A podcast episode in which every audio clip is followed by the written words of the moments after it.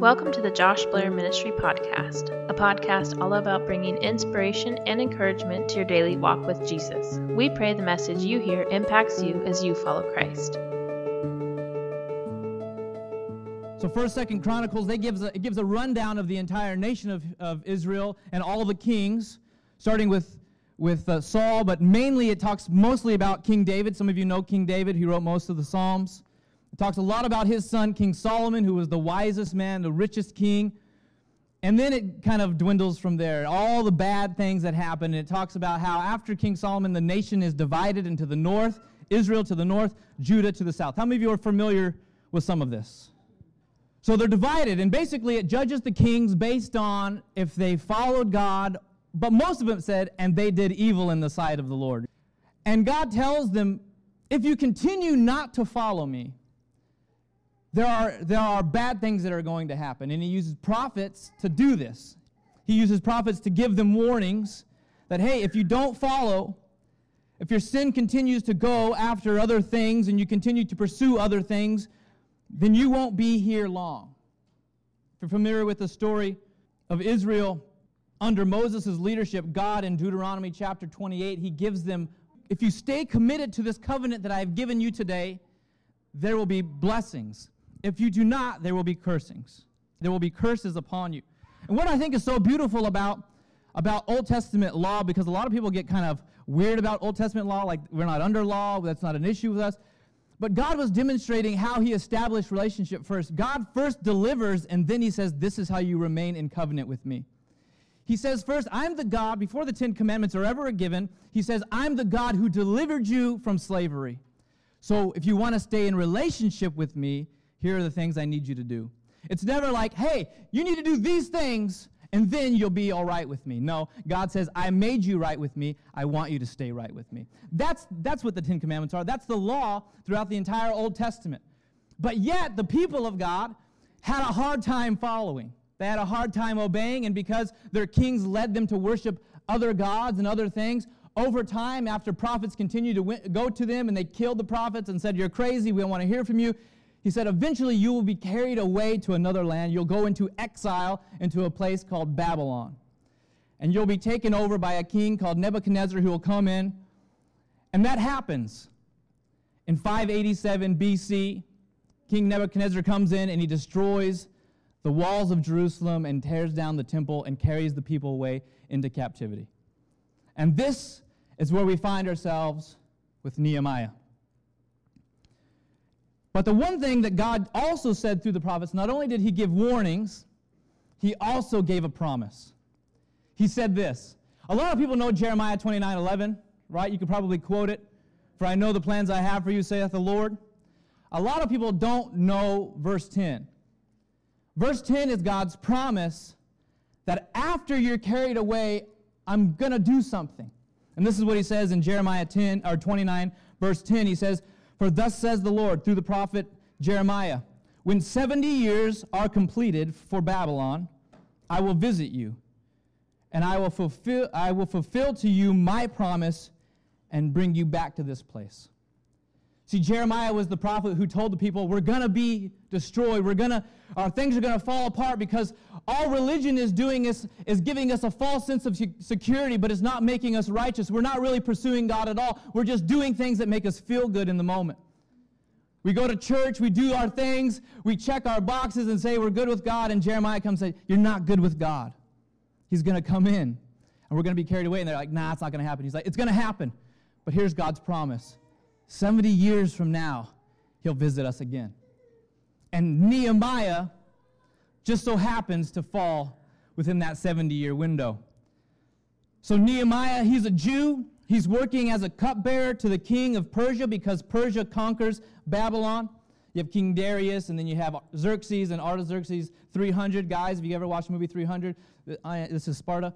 You know what I'm saying? That's a part of Artaxerxes.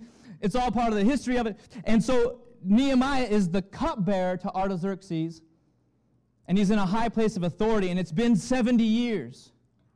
It's been 70 years since God has carried them out into exile, and we find in chapter 1, verse 1, we know it's been 70 years because because of the order of history, and he's in the 20th year of Artaxerxes' rule, so we know it's been roughly 70 years since they were carried away by Nebuchadnezzar. And Nehemiah, he speaks to his brothers in verse 1 and verse 2, and it asks them about the people who've returned to Jerusalem and how things are going. And in verse 3, it says this And they said to me, The remnant there in the province who have survived the exile is in great trouble and shame. The wall of Jerusalem is broken down, and its gates are destroyed by fire. Now, I told you Ezra and Nehemiah go hand in hand, right? So, Ezra, with a group of people, a group of exiles, go back to Jerusalem by the, the, the decree of King Darius 15 years before this period. And Nehemiah knows scripture. He knows what Jeremiah said that God would return them back to the land of promise. And so he's believing, Nehemiah is believing, that that should be the establishment of the New Jerusalem and the kingdom of Israel to be reestablished again. That's what's in his heart. He's hoping by this point, 70 years, it's going to happen.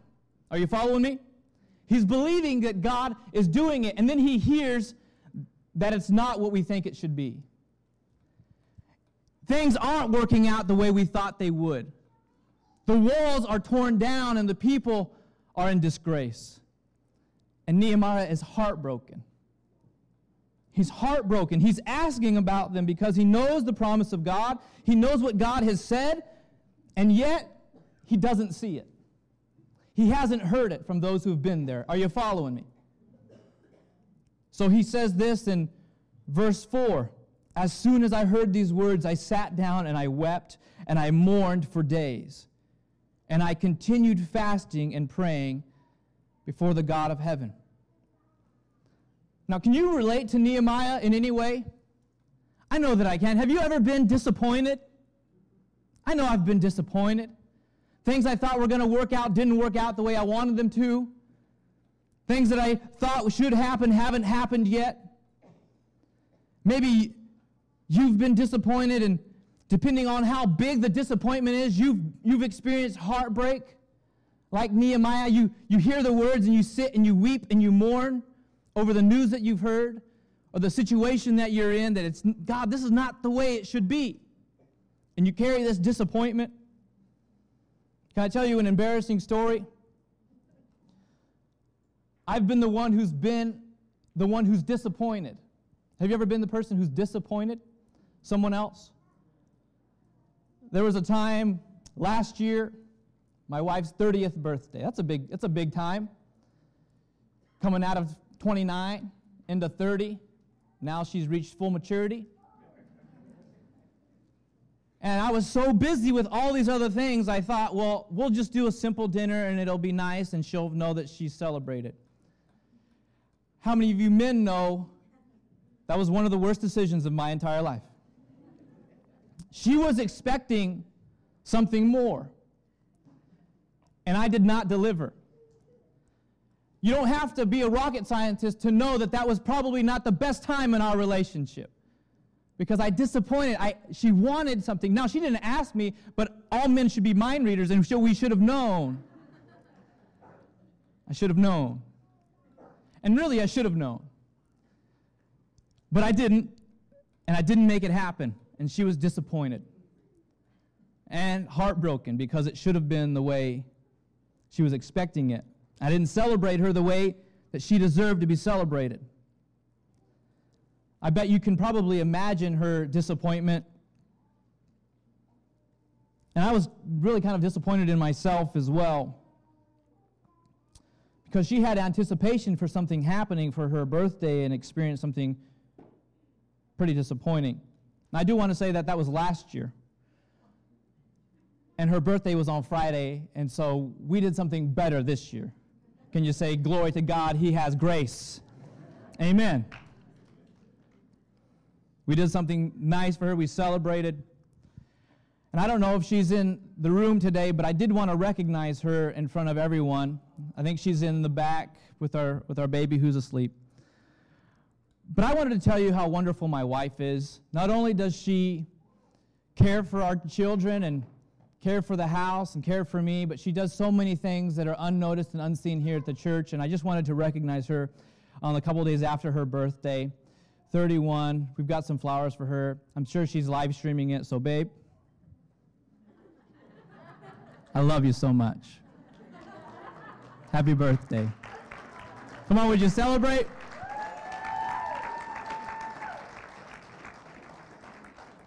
It was a good time. We celebrated. She loves she loves playing games, and we did one of those escape rooms. Has anybody ever done one of those?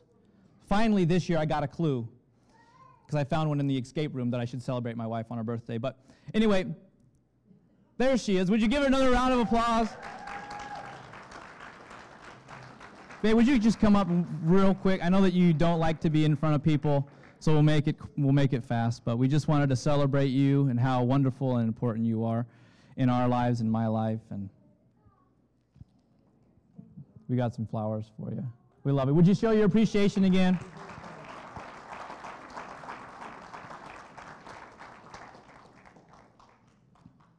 Trying to make up still for last year. Babe, I love you. But I think that we've all been in that place before, right? That you were anticipating something happening and it just didn't happen right? Husbands, have you, am I the only one who's ever dropped the ball on anything like that before? None of you. You're all perfect? You guys want to come up here and speak and I'll go sit down? I think that we've all been in that experience before, that place of disappointment. Maybe it's been relationships.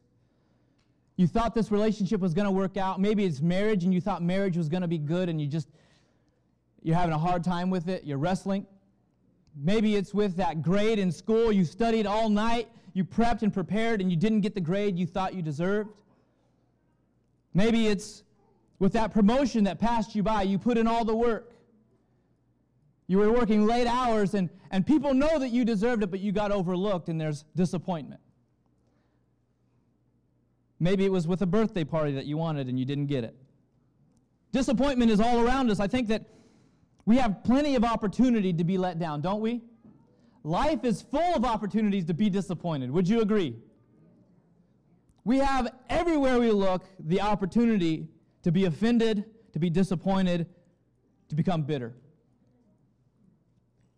My question is what do we do in those situations? How do we respond? Should we just soak in our disappointment and sit in the hurt and the pain and just become more bitter and, and angry and isolated? Or should we do what Nehemiah did? Should we do what Nehemiah did? After weeping and mourning, what does he do? He turns to God in fasting and in prayer. This is what he says in verse 5, a part of his prayer. He says this O Lord God of heaven, the great and awesome God who keeps covenant and steadfast love with those who love him and keep his commandments. Now, is Nehemiah reminding God that he's an awesome God? Or is Nehemiah reminding himself that God is an awesome God? I think he's reminding himself. I think God knows how awesome he is. I think that we need, in situations of disappointment and hurt, to remind ourselves that we still serve someone who's better and greater than any other disappointment that we might experience in life. Would you agree?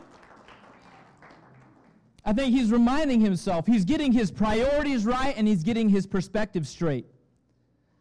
That no matter the pain and the, the, the, the situation that I'm in, I still serve an awesome God who is faithful and his love never ends. His, his love is steadfast for those who love him and obey his commands. He's telling himself, God is great, God is awesome. God keeps his word, God is a loving God. And then what does he do? He says in verse 6 Let my ear be attentive, let your ear be attentive and your eyes open to hear the prayer of your servant that I now pray before you day and night for the people of Israel, your servants, confessing the sins of the people of Israel, which we have sinned against you. Even I and my father's house have sinned.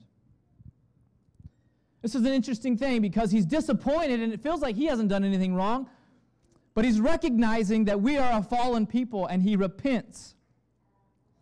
in times of, of pain and distraction and, and turmoil, he doesn't blame somebody else. He says, We've sinned and I'm a part of it. We're fallen and we are hurt people that hurt people. I'm not above this. So I want to come to you, God, and say if I've played any role in this disappointment or this pain, if I've had a false expectation, or if I've made things that are unrealistic, God, that if I've sinned and caused these things to happen, God, I want to make sure my heart is right with you. And I know that people have sinned, God, and I'm not holding them to a higher standard than I hold myself. Because a lot of times that happens when we're hurt and disappointed by relationships or other people. We're expecting them to be perfect. We're expecting them to get all the things right, check all the boxes. And Nehemiah says, No, I know that we are fallen and we're in a, a sin state. And these things happen because of where we're at. And he repents before God and he lumps himself in there. Sometimes we pray our spouses or for our marriages and we think, God, make them better.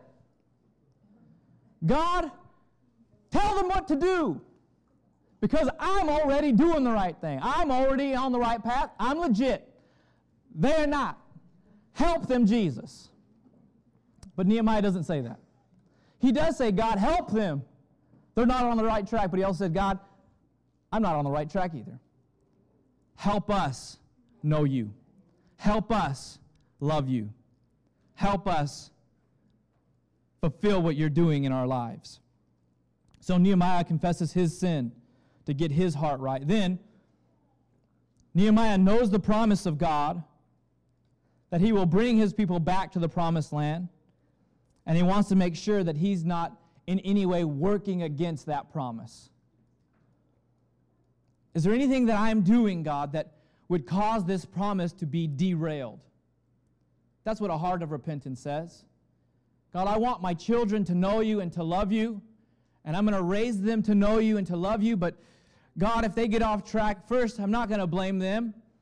I want to make sure that I'm not getting in the way of something, the way that I'm doing it or acting or responding, that I'm not derailing this promise.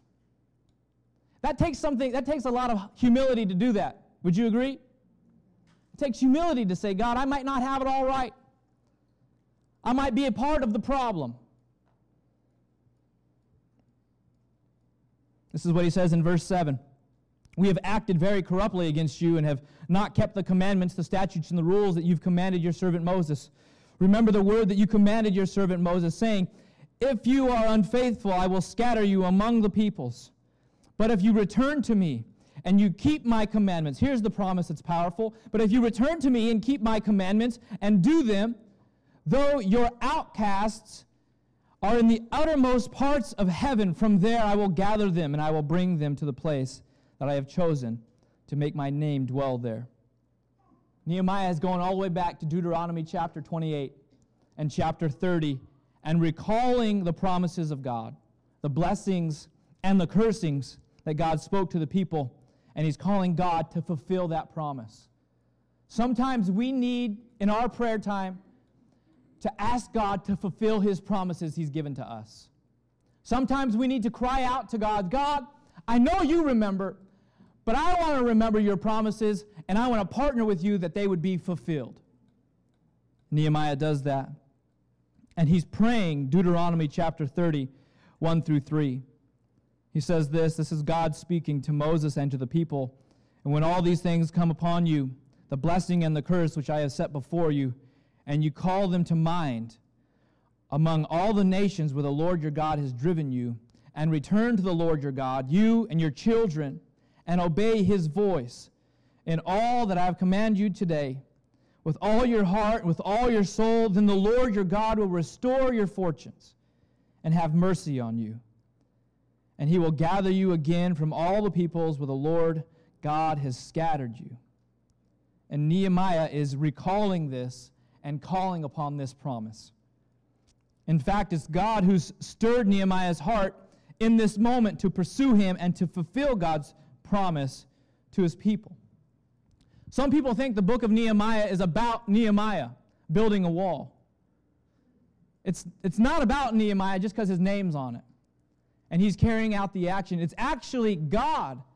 It's about God fulfilling his promise all the way back when he gave it to Moses and the people before they were ever a big nation. It was God saying, I know what's going on here, but I'm going to show you how faithful I am. I'm going to show you that I'm a God who keeps promises. I'm going to show you that I have not forgotten you, and I have not forgotten what I've spoken into your life. The book of Nehemiah is about God doing what only God can do. God is the hero in Nehemiah. It's about him. So Nehemiah, his heart gets stirred to build the wall, but it's actually God fulfilling his promise to restore the people. And so Nehemiah knows this because he knows later on, he says, God is the one who put it in my heart. God is the one who's orchestrated it. God's hand has been upon this entire thing. And he says it even in his prayer. In verse 10, he says this They are your servants, and they are your people, whom you've redeemed by your great power and by your strong hand. Do you know that God is a promise keeping God? He does what he said he was going to do. And what does God promise us as believers in Jesus? What does he promise those who submit their lives to Jesus and surrender to Jesus? Does he not say that if you come to me, that I will give you abundant life, life more abundantly? Do you know that's a promise that you have as followers of Jesus? He promises that if you put your trust in Jesus and that you turn from your sin and you turn to him, that he will set you free from your sin and make you a new creation? Do you know that's a promise? Some of you have been walking with Jesus, but you've not held on to that promise of being free from something. Can I tell you this morning, there's a promise for you, and God is a promise keeping God. He is. He's a promise keeping God. You need to hold on to these promises. Do you know that God promises that He will provide for us in our times of need? He says His children will not be in the streets begging for bread. You don't need to be the ones who are begging for bread. If you're in need, God said, I'll provide for you. That's a promise. God said He promises that He would bless us, not so that we would hoard a blessing, but that we would bless others through that blessing. You are called to be a blessing. So He blesses you to be a blessing. That's a promise that you can hold on to. He promises us that He'll never leave us or forsake us. Some of you felt like, man, I, God's so distant from me. I used to know him, I used to be close to him, but I feel like he's so far away. He's always promised you he'll never leave you or forsake you, he'll never walk away from you. That's a promise. So if you're in your moments of darkness or despair or discouragement or isolation, you can pray this God, you said you would never leave me. I know you know it. Help me to know it. Help me be reminded that God, you're a promise keeping God. That God, you said you would do it and you'd never leave me. He also promised that his love would be unfailing and his love would be unconditional towards us, giving us opportunity after opportunity after opportunity to know him and to love him. God promised these things to us. He gives these thus promises to us. And they will come to pass in our lives if we will humble ourselves and turn to him. Amen. He promised the nation of Israel that after 70 years of exile, he'll return the people to Israel back to their homes. And he is in the process of doing it through Nehemiah. Nehemiah didn't know that he would be a part of God's promise until he heard the words and prayed the prayer and he felt God stir his heart.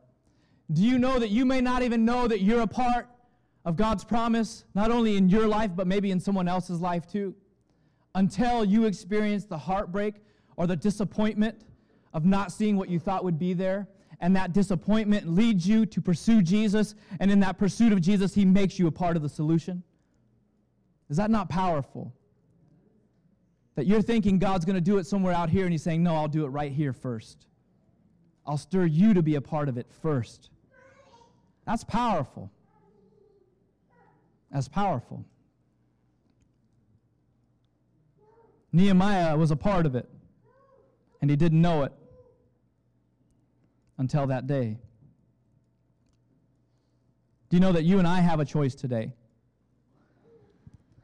That in the midst of our own disappointments, we can either grow more resentful, we can, go, we can become more bitter, we can embrace more of the pain, or in the midst of our hurt and midst of our pain, in the midst of our disappointment, we can turn to God and embrace His promises towards us. We have a choice. And sometimes it doesn't feel like it. Sometimes it feels so heavy, the things that we're walking through, that we feel like we don't have a choice, but we still do. We always have a choice to turn towards God or turn towards ourselves or towards our own pain. And now, if you're here this morning and you've never really turned to God before, maybe you've never given your life to Jesus or turned from your sin and you put your trust in Him, then I want to give you that opportunity today. Because the Bible tells us that today is the day of salvation. Today is the day of surrendering your life to Jesus. Not some other time, not some other place. Now and here. And I believe that God wants to fulfill his promise in your life if you will turn to him and accept him. He has a promise for you today a promise of new life, new beginnings, and new freedom that you've never experienced before if you'll turn to Jesus. The first thing that Nehemiah did when he was praying to God was he repented and he confessed his sins to God and then he asked for forgiveness. That's a beautiful illustration of what we do when we come to Jesus. I also want to give a couple of other challenges for us who are walking with Jesus today.